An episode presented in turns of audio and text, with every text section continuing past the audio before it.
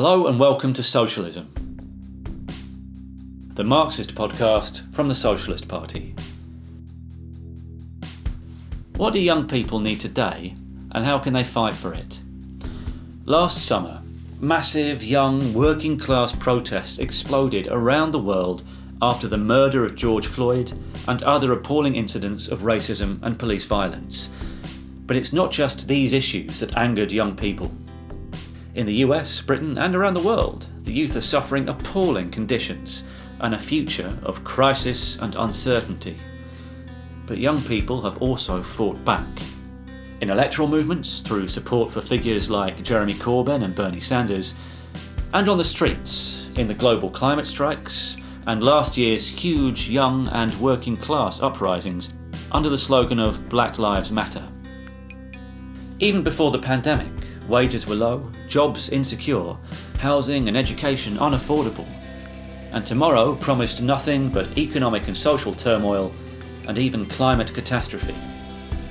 In 2020, the pandemic multiplied all these problems as the capitalists and their politicians dumped the burden disproportionately on the working class and youth. Young people on the streets were angry about racism, but they were also angry about all of it. We would also recommend our November episode, Universities in Crisis, that's episode 91. But right now, we're going to look again at how can young people fight to change things and what would a socialist programme offer young people in that struggle. This episode of Socialism, one of our highlights of 2020, looks at how young people can fight back a socialist youth charter.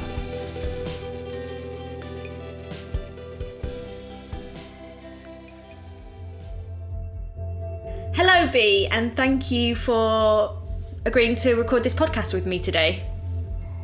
Hi, Helen. You're welcome. How are you today? I'm good. Just so that everyone listening can know, I'm Helen Patterson. I work for the Socialist Party in London. And I'm B. I'm um, a Socialist Party member in Southampton. I'm a UCU activist. I'm a university student, so I'm involved in Socialist Student. Great, and we today going to discuss the youth charter the Socialist Party has produced, but also all of our work around young people after the coronavirus and after the lockdown, the struggles that we're all going to be involved in. But obviously, another thing has happened very recently, and we've both been involved in the protests around George Floyd's death after he was killed by police in the US. I mean, do you want to tell me a little bit about what your protest was like in Southampton? Yeah, so I think, like many places around the country, Black Lives Matter protest was called at fairly late notice by a group that I don't think has been very active before. And at that short notice, there was Uh, we can't really quantify it, but definitely over a thousand people in Southampton, which is probably one of the biggest demonstrations certainly I've seen in a long time. And the nature of the protest as well was completely different to anything I've seen, I think, ever before in Southampton because it was predominantly young people, really angry, not only about, you know, what's happening in America, but also what's been happening in the UK and the UK's like record on issues to do with police violence and institutional racism. So yeah, it was, and it was, I think, made even more amazing by really that social distancing restrictions were in place. And I think a lot of people, certainly I spoke to, were aware that by coming out, that you know there could be an increased risk to them by doing that. But they felt compelled to come out anyway even if that meant putting themselves at risk because you know of the strength of anger that they had. And i think that's quite telling as well. But you were in london so how was that?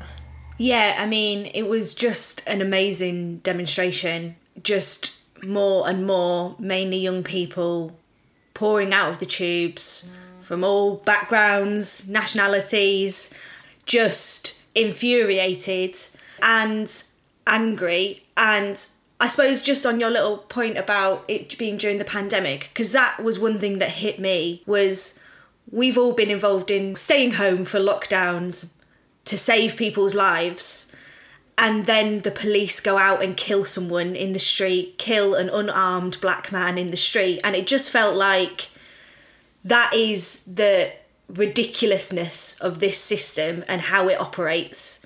We've all been trying to save lives and they go out and take one instead. And I definitely felt like the demonstration was also aware of all of that. We were having lots of conversations with people about the levels of deaths in poor, mainly BAME areas, the increased risks, the high level of deaths by key workers, who again, many are BAME, and that that is all because of racism, inequality, capitalism, this system. You know, it is one that is vicious and was responsible for all of the things that people are facing. And we had amazing open mic. People were talking about other atrocities like Grenfell and how that again was caused by poverty, by capitalism. And yeah, it was just an amazing demonstration to be part of as well. And I think that it's going to be a bit of a factor now. It wasn't just one demonstration. I mean, we've got two more in London at the weekend anyway. But I think that it will see our American comrades titled one of their articles about an anti racism movement being reignited. And I think that is true. This could be something that builds a real movement against racism, inequality, capitalism, and it's all the things that we've had to put up with in the recent period, sort of coming together in anger and solidarity. Yeah, absolutely. And I think, like, for many people, it would have been the first demonstrations they've been on. And I suppose that effect isn't one which just goes away. you don't just go on one demonstration, have that experience of coming together with thousands of other people that are angry like you are, that are suffering like you are. So it poses that question of, you know, where do we go from here? What do we do next? And I think a lot of people were talking about how since Black Lives Matter first kind of came to the scenes in 2014, we've had hundreds of people, mainly black and Asian, be killed at the hands of the police but also through the other things like you said in terms of poverty, racist violence, the deaths due to coronavirus. And we don't want this to be a movement which sort of, you know, ignites out of anger and then dissipates again. It needs to be organised. And I suppose that's something which as a Socialist Party, we, you know, we want to support and be part of. And so we have already started a little bit talking about the fact that, well, racism is rooted in capitalism and all of the other atrocities that come with that, all the other deaths that come with it. And other people were talking about the fact that we've had to protest before against racist killings, and there were placards on the London demonstration as well that said like the UK is not innocent, and that's true. I've been involved in protests myself as well, outside police stations after again, usually young black men have died in custody or after contact with the police. So I do think that it's going to be a factor. And like you said, I, I think you're right. Like people were f- protesting for the first time, and being involved in that protest will have a big effect on people because it was a powerful, angry, defiant protest. It had a lot of energy, and I don't think that people want that to dissipate. They want to find a way to make sure that that becomes a lasting thing. And so I do think that is linked to the other things that we wanted to talk about today and the charter that we've produced because one of the reasons that so many young people were on that was because they could see that firstly they could lose their lives at the hands of the police but that this system is offering them no type of future again and that if it isn't being killed by the racist police then it is the system they can die because of poverty, inequality. Their families are suffering because of coronavirus overcrowding. One person said it's a two bedroom flat with nine people in it. That means if, you know, if your grandparents are in that flat and one of you gets coronavirus, then your grandparents are lost. And so I think there was a lot of understanding that it is linked to all the other problems in society. And that's what our youth charter and some of the things that we wanted to talk about today and also our future because one of the things that we've been saying in the Socialist Party is that to save their system during coronavirus, they've mortgaged the future. But that is our future. You know, that is a future of whether we get to have a decent standard of living, a house, a decent job, or one of like dire poverty, struggle every single day. That's our future that they've mortgaged. And that's what our charter is about what we need to fight for, demands, ideas, and how we do it. I don't know if you want to say anything else on that. No, absolutely. I was going to sort of say, I think elsewhere in the podcast and on the Socialist Party Facebook page, we've covered, you know, a bit about the sort of situation we find ourselves in in terms of the developing financial crisis and recession. Also, things like, you know, the climate strikes and climate movement. And I think quite a lot of people are putting out there at the moment sort of the problems with the system, the problems that particularly young people might face in the next period of time. But I think what we're doing with this chart and what hopefully we can focus on today is the vision we have we say that all of that misery is not inevitable. It is the government and more broadly than that, the capitalist system making us pay for their crisis, which they always do. And one of the things we were going to start on was talking about, you know, what got us into sort of activity. And for me, that was 10 years ago with the trebling of tuition fees. And I wasn't actually directly affected by that. But I wanted to fight for all those coming behind me because I could see that they were being asked to pay for what was then the 2008 financial crisis. And of course, they're doing the same now because they're going to be allowing universities to continue to pay £9,250 a year fees, even if courses are online. And again, you know, students are angry by that because it's so blatantly obvious that once again, young people, students, and the working class more broadly are being asked to pay with their own livelihoods, conditions at work, and conditions at home for the cost of what is a capitalist crisis. And so I think our charter is putting forward that this isn't inevitable. There are solutions. We don't have to have a life of poverty and misery and no future. We can have one that we can look forward to and where everybody can flourish. And obviously, I think that's hopefully what we can get out of today. Yeah, for me, it was definitely graduating from university you know, and the economic crisis had just hit a few years ago, and coming out of education into a world of poverty jobs, of poverty pay. You know, all of my friends were either living at home, having to move back to home after university, or living in tiny, dark, damp rooms in shared houses. And just after I left university, applying for jobs after job after job but all of them like minimum wage or very proud of the fact that they were like 5p above the minimum wage. That was all that I could really find. Trying to get apprenticeships, but there not being enough of them and paid so little, I had to even think about if I could afford it. And then when I did get a job, it was on a zero hours contract. I remember actually it was in a pub and the person who was doing my interview said like oh yeah from now on we're only accepting graduates to work in a pub pulling pints. And I was like, why? And he was like, well, there's so many people applying. We can impose that rule and we still got enough people. So we're just going to employ graduates because we think that they're going to turn up on time. And I was just like, this is ridiculous, this situation. And then it was a zero hours contract, which wasn't really explained to me at the time. They were like, oh, it's flexible, so it's really good for you. And it was like, I don't need flexibility. But even the people who did need flexibility, there was a woman who had kids there, there was another person who was still a student. They weren't able to turn down shifts, so it wasn't really flexibility. It was completely you at the behest of the employer. And that had a big effect on me about is this how we're all expect to be treated? We're, you know, I'm going to work every single day or as many days as I could, as many days they give me hours. I'm barely getting by covering my rent, covering my phone bill. And, you know, is this how we're all expected to get along? And then you see, you know, the sort of wealth at the top of society and you just think, we're the people that are really working hard and okay i was pulling pints but you know it makes me think now about all the key workers who are on the same conditions that i was on then the same pay. These are the people that clean the hospitals. Well that's what we need to happen to stop coronavirus. You know that is like one of the most vital jobs in the world right now. And they get paid poverty wages and struggle the same way I was struggling and are on zero hours contracts or work multiple jobs. Even that in the care sector, they've said has helped spread coronavirus. They have set this system up to fail our generation and people during this whole crisis. And it is all following on from the last economic crisis, the impact of it, you know.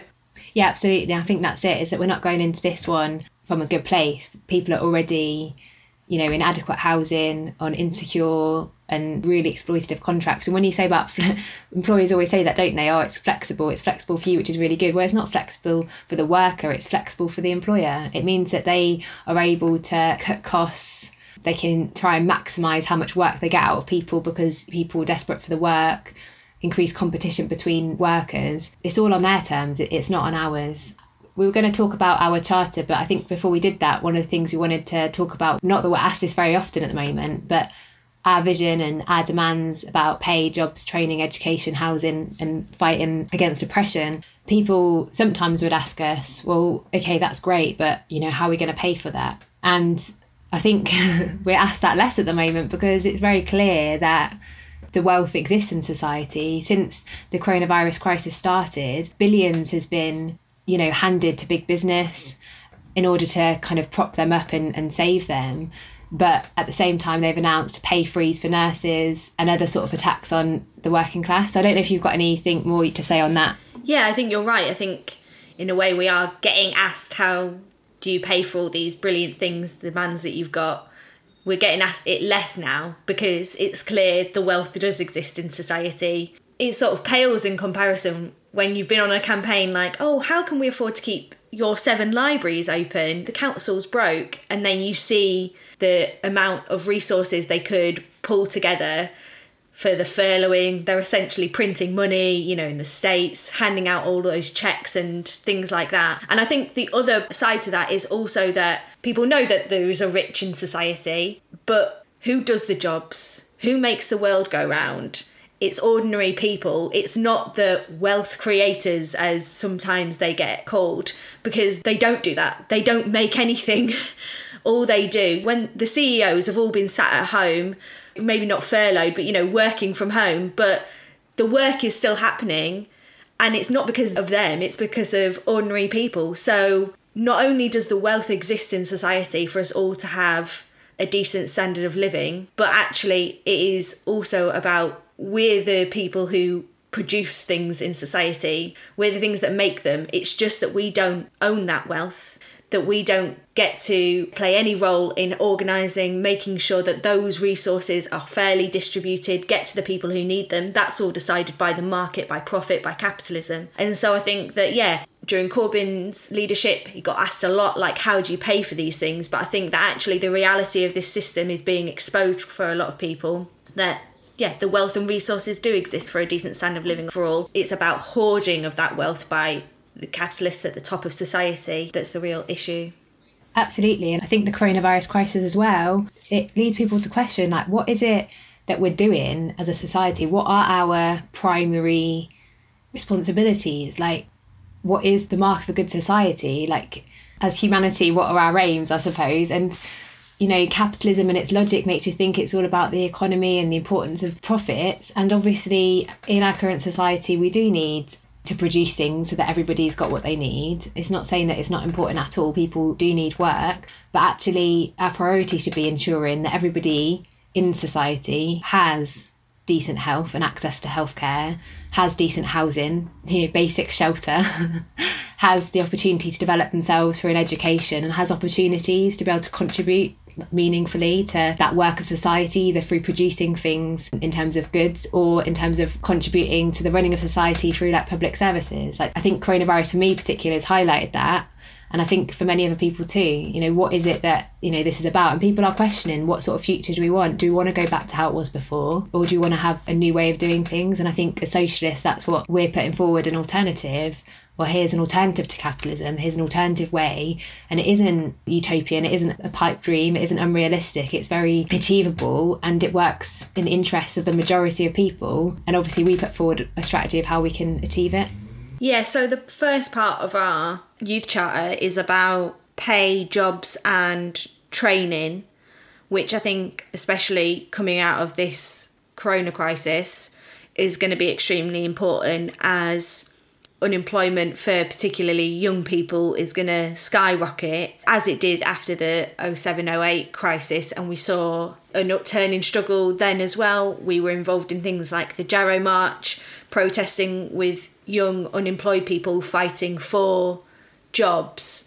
That was a big feature of the campaign. Did you want to say a little bit about the program that we've put forward for pay jobs and training yeah, definitely. And so obviously we're not going to have time to go into all features of the bits we're covering today, but the charter is available. We'll share links in the show notes for people to read. But fundamentally, I suppose in the immediate term, one of the demands we put forward is about opposing all job cuts. So I work at um, a university. I'm a student, but I also work at the university on a zero hours contract. That is one of the sectors at the moment which is facing Uh, you know mass redundancies there's other places that have come out they're expecting that thousands of pubs and restaurants aren't going to be able to reopen after the coronavirus crisis which is you know an area that predominantly young people work in and so what we say is that we oppose all job cuts and that we put forward a number of demands as to how that can be achieved. One of the things is that we demand that companies open up the book so we can see trade union scrutiny you know of their finances to be able to look and see well where can jobs be protected? So as an example in the universities some of the universities are continuing to do these expensive vanity projects these big building complexes at the same time as they're making casual staff redundant. Well we say that that should be put on hold. At the moment the priority is protecting people's jobs. But equally, you know, we put forward in situations where there is a loss that actually these companies, including the universities, should be properly nationalised. What we mean is it's put under workers' control through public funded, so ran as a public industry, but put under the control of the workers there so that they can work out what the priorities are. And it might well be that some companies need to produce different things in the period of time. But like we've said, there is plenty of things that are needed in society at the moment. For example, ventilators, PPE, you know, all of these things, some companies that currently are saying that they're, you know, having to make people redundant could be organising around. So, you know, firstly, we oppose all job cuts. We also oppose poverty pay. Our demand is for a minimum wage of £12 an hour, and hopefully as a step towards a real living wage of at least £15 an hour, but also getting rid of the awful and exploitative youth rates, which means that people doing the exact same job but that are younger are getting paid loads less an hour. And apprentices can be paid as something as little as I think £3 something an hour. So, you know, we say scrap those. Similarly, we say that benefits should be increased to the level of the national minimum wage without youth rates delays because people are unfortunately going to be on universal credit in this period of time. And we know that that is a system that puts people in poverty and unable to live. And obviously, another major thing is about the sort of work that people are working on, like you mentioned. You were on a zero hours contract, I'm on a zero hours contract. When we talk about jobs, we want to have secure jobs where people have got, you know, rights at work. So, so we say about scrapping zero hour contracts, ending the super exploitative nature of the gig economy, where a lot of young people are having to find work at the moment, that all workers should have trade union rates of pay, employment protection, sickness, and holiday rights. And one of the things the coronavirus has highlighted to many people is that thousands of us, millions of us, don't have those protections. I don't have that protection. If I'm sick, I don't get paid. And whilst maybe some of us have realised for a while that that was a problem, you know, you kind of do what you can, get the work you can. But I think what this moment highlights is that why? Why should that be the situation that we're all in? Like, we should be able to have those basic rights. Right at the beginning, actually, of the pandemic and the lockdown, there was this, there was a bit of a demand, wasn't there, as well, of no going back because we've had for coronavirus sick pay and things like that brought in so that you can isolate and there's been loads of pressure to make sure people have pay when they're isolating. And really a lot of the demands that we're putting forward are things that you know some of them are rights that we've lost and can be fought and won again. Just two little other points that i thought were really good in the charter we've produced is firstly making the link between jobs and a socialist green new deal that we need decent pay, we need decent jobs, we also need to save the planet, and that it's the big business involved in things like the fossil industry that are destroying our planet and that the two are linked. We can fight for green new jobs to be made as well especially if we nationalize things like the fossil industry under workers control to fight for those and i think that's a really important link to make one of the other sections in the charter is about housing, which again I think is extremely poignant during coronavirus. For example, one of the protests that was called for George Floyd happened in Newham, which is one of the poorest areas in the country. And it was actually Socialist Party members in the Trades Council who pushed for that protest to be called. On it, they were talking about how there's a shopping centre in Newham which usually has you know, tens, hundred people sleeping in it every single night. And obviously, with coronavirus, it would have been so easy to be spread for those people really struggling living on the streets.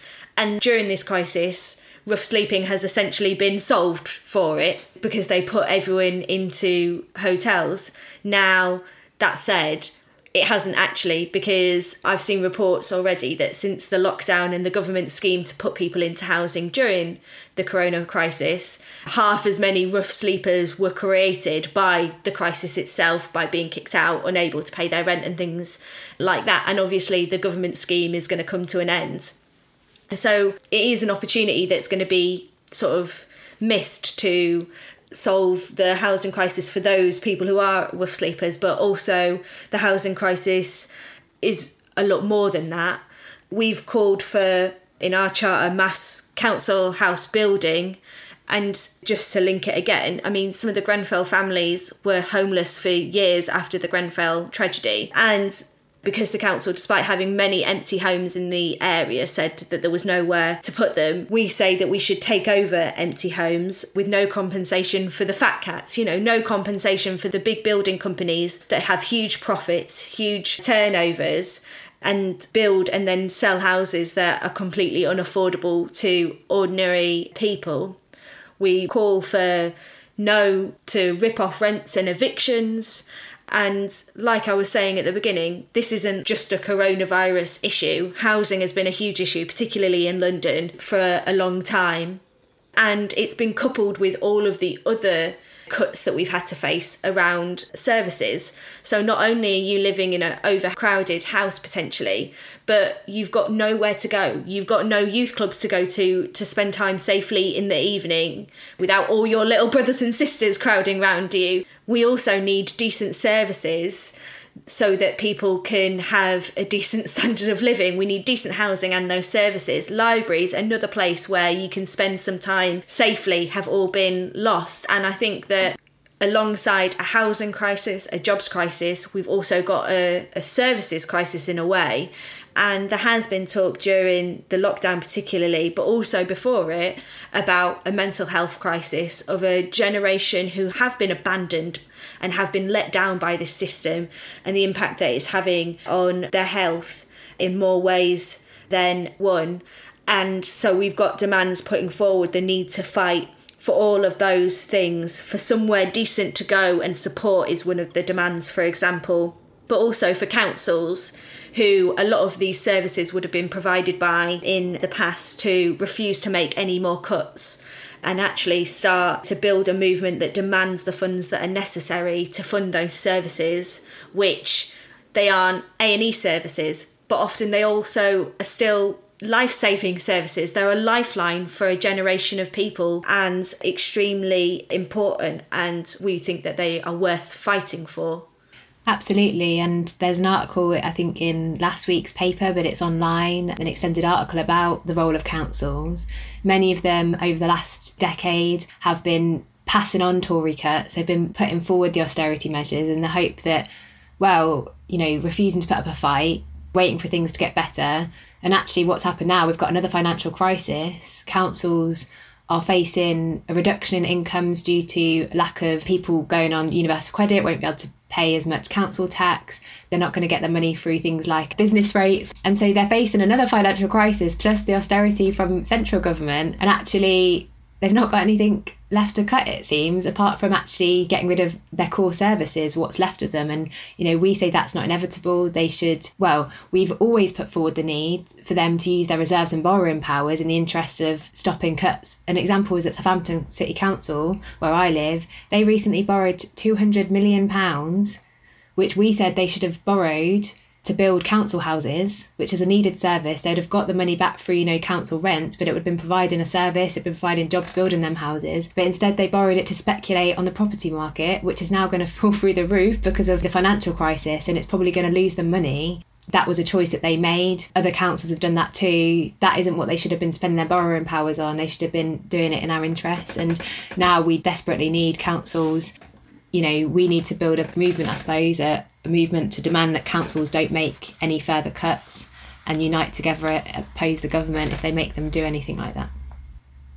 Okay, so next in our charter is around education. And I think it's first very briefly worth mentioning when we talk about education, we don't mean the same as what education looks like at the moment. For many people, certainly, I hated school because at the moment, you know, it's like an exam factory and it doesn't meet individual students' needs necessarily. I know teachers do a really good job of trying, but they've got massive class sizes, they've not got the resources available. And so what ends up happening is teaching to exams, universities are either too expensive for people to go to or just leaves, you know, students with a lifetime of debt and the quality of that education has been reduced because of what we call marketisation, which is bringing in market. What that means is they build fancy buildings, they make it very attractive for students to come, but don't invest in providing the really good quality of teaching and learning and experience when students are actually there because they've already got their money so at that point it doesn't matter so much. And this is an example of that like i said i'm a teaching assistant at university. I teach seminars and i get paid 13 pound an hour which is a job you have to have two degrees for. That is the bulk of what most students would consider their learning experience. And if i'm getting paid 13 pound an hour for 24 students in a seminar like where else is that money going? And it isn't going to the pride in their teaching so we have a different vision for an education system. Ours is one where everybody gets a chance to develop themselves, whatever their age. And we've got obviously demands in our charter about what that should look like. So, first and foremost, we put demand forward for free education across the life course, and that means scrapping tuition fees, but also college fees for adult learners. We say that all student debt should be written off, and we should replace student loans with genuine living grants for all students not only in higher education but also further education. One of the things that the coalition government got rid of in 2010 was the educational maintenance allowance, which gave an income to students that were of college age, sort of 16, 17, and 18 year olds, so they could continue in college when maybe their families couldn't afford you know, for them to, so people on a low income. We also campaign and demand publicly funded education system. Again, that means by making education free, that means, well, who's going to pay for it? Well, we should all pay for it through publicly funded services and the higher education funding crisis, which we've not really gone into today, but there's plenty of stuff in the socialist newspaper and online about this, highlights that the funding system has completely failed. The university funding crisis at the moment, which is going to threaten thousands of jobs in the sector is entirely caused by the tuition fee system introduced by the coalition government. We say it should be publicly funded, and therefore we should kick big business out of education. And that's not only, again, in higher education like universities, but also the academies, all the maintained schools that aren't controlled by local authorities anymore and have got business involvement. They should all be run publicly, but also democratically, because we've said a few times now students, staff, teachers, school pupils, we understand about what it is that we need, the kind of education we want, and the best way to deliver it. But at the moment, who stands in the way of that is the market model, yes, but also the government and the curriculum that's imposed on all of us. So we say that we should have a say in what we learn, that the national curriculum should be opened up so that it can be developed by pupils, parents, and teachers collectively rather than imposed by the government. And yeah, ultimately, all of these demands we put forward are about giving young people a genuine opportunity to fulfill themselves. Whether that's in academic study or vocational study, but their education should be linked to being able to then later access well paid and decent jobs or training. Like you mentioned, so many graduates, I think a third of graduates go into non graduate jobs. And obviously, some graduates might want to do that, but the majority of people that go to university do it in the hope that it's going to improve their life chances, and it doesn't have that effect at all. But equally, you shouldn't have to go to university to be able to secure a decent job. So, education is about being able to develop yourself, give yourself the best opportunities in life. And at the moment, too many people are excluded in that process and aren't given the sort of education that they need. And these are some of the demands that we put forward that would be a starting point for changing that. And we always said, even when Blair first introduced very low tuition fees that it was a slippery slope as well, didn't we? And people said, "Oh well, it's only going to be a thousand pounds," but a thousand pounds has become nine thousand pounds because a rotten, like you said, ConDem government came in. You know, it was a slippery slope. Once it was introduced, they were always going to feel like they could keep increasing it, and like you said, have gone down the route of marketisation. The other thing that I was just thinking about is, I mean, it really does say something that so many teachers who have just become teachers, people who've just finished their training, leave in the first year or after the first year. It really tells you something about the education system that we've built that the pressure's so much they don't feel able to continue despite the years that they've been in education to become teachers and probably have wanted to become teachers because they want to help young people learn. I think, yeah, it does say a lot that people are leaving so quickly the profession and that it's even higher when it's academies, which again is like an extra, you know, it's a layer of privatisation in the schools that students and teachers are marching with their feet, and where schools get turned into academies, go to neighbouring schools instead. I think it really shows you how rotten the education system we have has gotten and the need to fight against businesses being brought into the education system and for a properly funded education system as well. The next section of our charter was on, well, very relevant. We've got a section on rights and oppression and the right to protest, which is obviously extremely important given the protest that we were both involved in last night.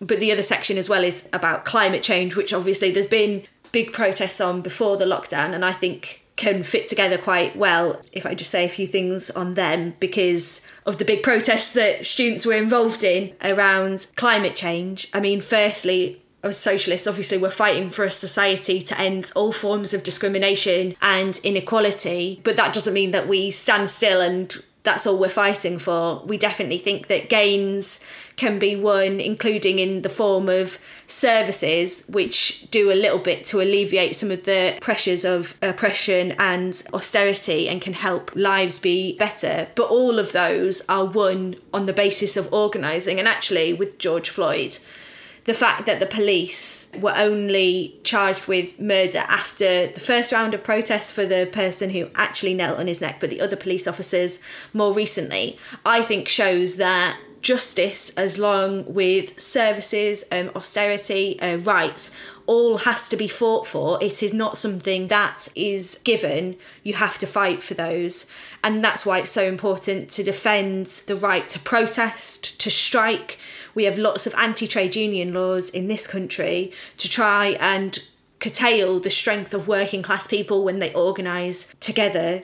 This section of the Charter also mentions the need to fight against police harassment, and that again, it's something that we have no say over and we call for the democratic accountability of police to have to answer to local communities, local elected representatives from the trade union and campaigns and young people that they should be accountable to us. And also, I suppose it's sort of been a little bit forgotten because there's been the pandemic, but just before it, there was the huge movement around climate change. But, you know, we were feeling the effects of climate change, the wildfires, on the one hand and floodings on the other, you know, extreme weather events, which we know were becoming more common because of climate change. And those students were having to defend the right to strike, the right to organise, told that they were too young and things like that. Well, we were on the front lines with them saying, no, you have the right to strike, to walk out of school and protest about something that you're angry about and the environment and that like we were saying a little bit at the beginning this system and the way that it's destroying the planet as well as people's living standards it's costing people's lives with the like i said floods and wildfires. And it's all for the drive for profit ultimately. But we think as socialists that it is possible to fight for a society that is in our interests instead of that of profit, the fossil companies and big business and the like. And that's why a lot of our posters on those demonstrations calls for things like nationalising the polluters, the big energy companies. You can't control what you don't own. If we owned them, we could run them to produce energy, but in a green way, using green forms of energy production. But that's why we also call for socialist change because that needs planning, that needs organising, and that needs workers' ownership of industry and production. And that's why we've called for socialist change to save the planet, and that we need a system, economy, a planet that is run for people and the planet, and that means a socialist system. Yeah, absolutely. And doesn't this coronavirus crisis show that, you know, in the face of an emergency, then measures can be taken but then it poses the question why, in the face of this massive climate emergency, have those measures not been taken before now, given that we've needed to see that level of like drastic planning? And I live in Southampton. In Southampton, we've got the biggest cruise port in the UK. The cruise ships, they pump out more sulfur every year than all the cars in Europe. And actually, they could very quickly convert the ships to be safe, but they don't because to do so would cost them in their profits. And that is the, the main reason why, in all of these industries, those drastic changes which are already possible haven't been made, even though that spells out the potential destruction of our planet because fundamentally their interests are not the same as our interests. Okay, so we've kind of covered some of the demands we put forward in the Charter, but the very sort of final aspect, I suppose, is how do we achieve these? Because I suppose, like we said at the beginning, it's one thing knowing what some of the problems are, it's another thing knowing about what some of the solutions are. But how do we get from there to actually achieving them? And that's a big part of what we do as a Socialist Party is not only to discuss the problems or talk about the solutions, but we want to be active in changing things and being part of doing that. So, one of the ways that we do that is talking about the need for organisation because as individuals, we're very limited as to what we can achieve. And it can also feel, I suppose, as individuals, like the weight of all these problems can feel like a lot. It can feel like it's too much for any one person to handle, which it is, I suppose. So, what things do we put forward as to how we can organise as young people to be able to take on the bosses, the government, and the system? Well, I mean, one of the things is to organise in your workplace if you are working because as it's been seen and we were saying at the beginning there's been a bit of a realization isn't there that we're the ones that make the world go round not the CEOs and the bosses. And it is because we're workers we're part of the working class we go to work every day and produce things services and things like that. And so one way you can be powerful in doing that is by being in a trade union by organizing in your workplace. And that is how we'll win changes improvements for now but it's also how we will continue the fight for a better society. There's examples like the McDonald's strike action. McStrike is a company only concerned about its profits and has treated its workers around the world badly, paid them poorly despite huge profits. The McStrike managed to win, I think it was the biggest pay rise in a decade. It wasn't nearly enough, you know, it was still, I think, less than a pound increase, but it says something that only a small proportion of their workers were on strike over the last few months, you know, for a couple of days, and yet they managed to win that does really show you the strength of organising together.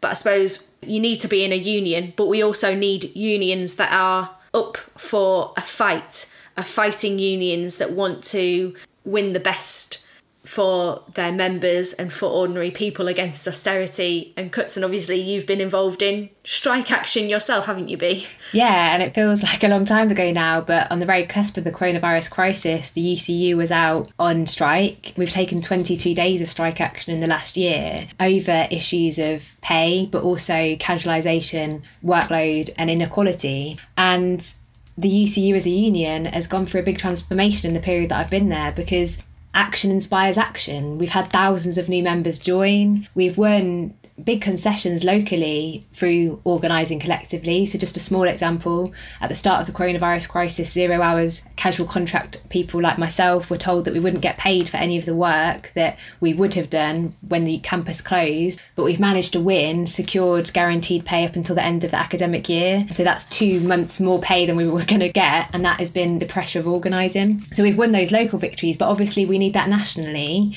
and to do that you need you know national leadership not only of one union. There are some unions that have been taking a fighting role. The UCU the CWU and the RMT have been taking that action. But really we need all of the unions to come together. Particularly in higher education we talk about all of the education unions coming together in defence of the sector at the moment. We shouldn't be organising separately because when we do that when we do all come together and fight amazing things happen. One of the things that happens is that you realise that you've got more in common. One of the things that happens on the picket lines is that you start speaking to other people, realizing that you've got the same problems. And interestingly, in 2018, when there was the pension strikes, that in many ways was the catalyst for then the casualisation strikes now because everybody got together and realised that their conditions were similar, that everyone was struggling, they were overworked and we're inspired to do something. So that's one thing. But also, when you stand together, you realise, like you said, we're the ones that run society. And if all of the unions collectively took action, they do pose a situation where we can challenge that. Who does run society? The unions would be in a position where they decide what opens, what doesn't, and what services are provided.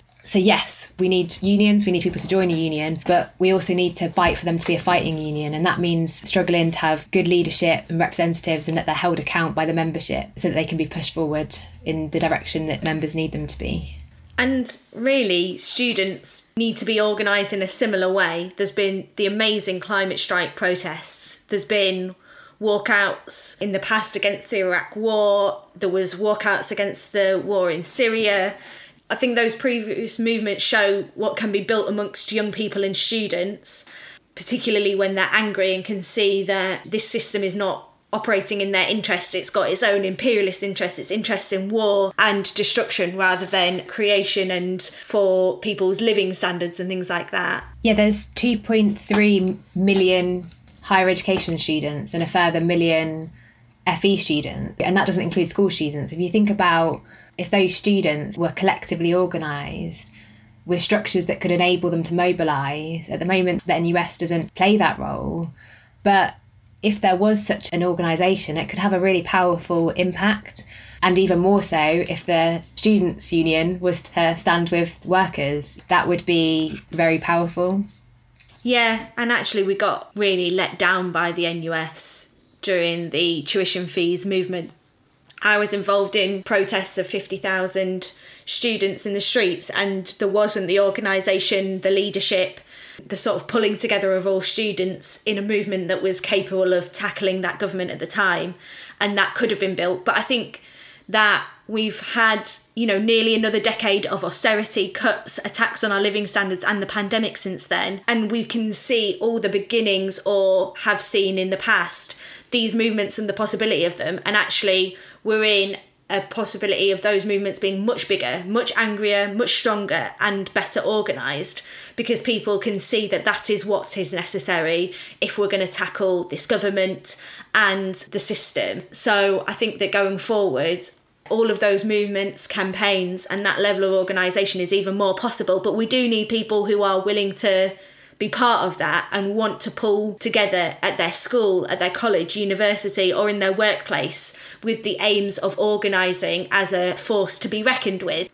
And that needs also then a program and i was just thinking back about we've just produced a special edition of socialism today our monthly magazine on the lessons of the corbyn experience and they are terrified when we organised despite some of the limitations of corbyn's programme they were terrified of the possibility of him being Prime Minister, despite the fact that at the beginning of the coronavirus crisis, they said, we're basically going to implement Corbyn's programme because that's what's necessary to save people's lives at this point. Obviously, we know they didn't. They introduced policies that still protected their profit while trying to defend the system and get through the crisis yeah, I do think it shows the fear of when we're organised. And one of the things that the Socialist Party said throughout Corbyn's leadership was that, in a way, you know, there were some limitations with his programme, but it was inspiring that people wanted to talk about socialism and a fighting programme again, and that the capitalists were terrified not of Corbyn and his programme per se, but the kind of anger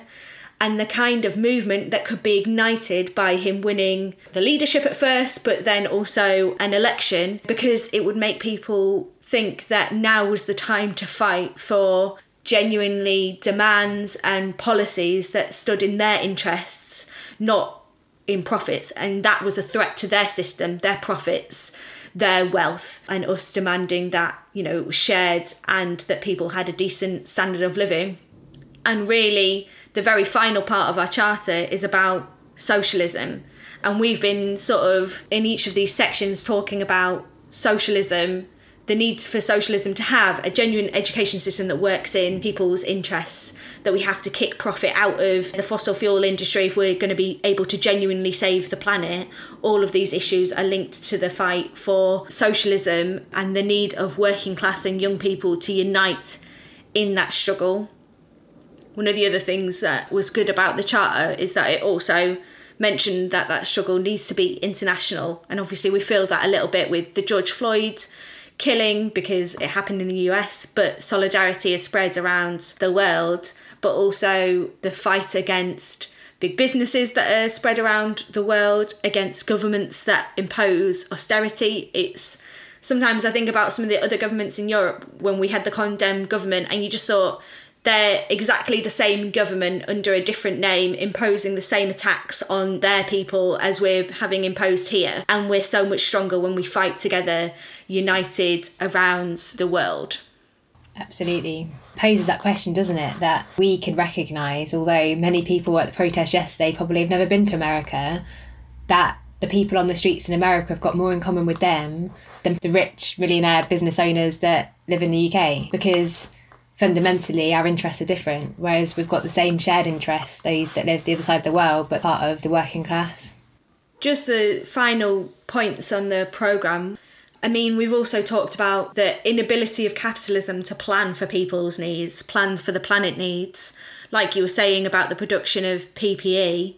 And that is what, as socialists, we call for. We think that the working class should have control over production and industry have a say in what is produced and how, but that also gives us the ability to plan so that we can produce what is needed instead of people sometimes joke we've got 20 different types of laundry detergent, but we can't produce enough PPE for our frontline workers during a crisis. Well, there must be machines, like you said, that are not being used at the moment. Their workers are all furloughed, but with a bit of change could be used to produce PPE. And we would say that that is what a socialist plan of production can give you. That has to be under democratic control and management meaning that ordinary people should have a say. It shouldn't just be done from the top. It should be done with everyone having their say and being able to discuss how and what needs to be produced and when. Therefore, we need a force that's going to fight for it, and that is a revolutionary party, which we think the Socialist Party counts as. Yeah, absolutely. Our podcast so far has been a little bit longer than probably we intended, but we hope that you know people have found it interesting. And if you agree, if you're not currently in the Socialist Party, but you agree with the points that we're raising today, that you agree that we need a fighting organisation to put forward these demands, then we encourage you to join us. We need you to join us because ultimately, to be able to achieve everything we've done, it is going to be about getting these ideas out, out to young people, out to workplaces. And to do that, we need people in every workplace and in every school and college to be with us, putting out those ideas. And when we do that, we can have a massive impact, even, you know, as an individual, but an individual that's part of a party with a programme that can win. Brilliant speaking to you today, B. Yeah, and obviously, anyone listening can check out our further information, resources that we put out as a Socialist Party. The charter itself is available online and also in paper form. We've got posters and we've obviously got our newspaper. Great. I'll speak to you soon then. See ya. Socialism is produced by the Socialist Party, the England and Wales section of the Committee for a Workers' International. Today we heard from B. Gardner speaking to Helen Pattison, and I'm James Ivens. This episode, first aired on the 5th of June 2020, was edited by Nick Hart. You can find further reading in the notes in your podcast app and at socialistparty.org.uk forward slash podcast.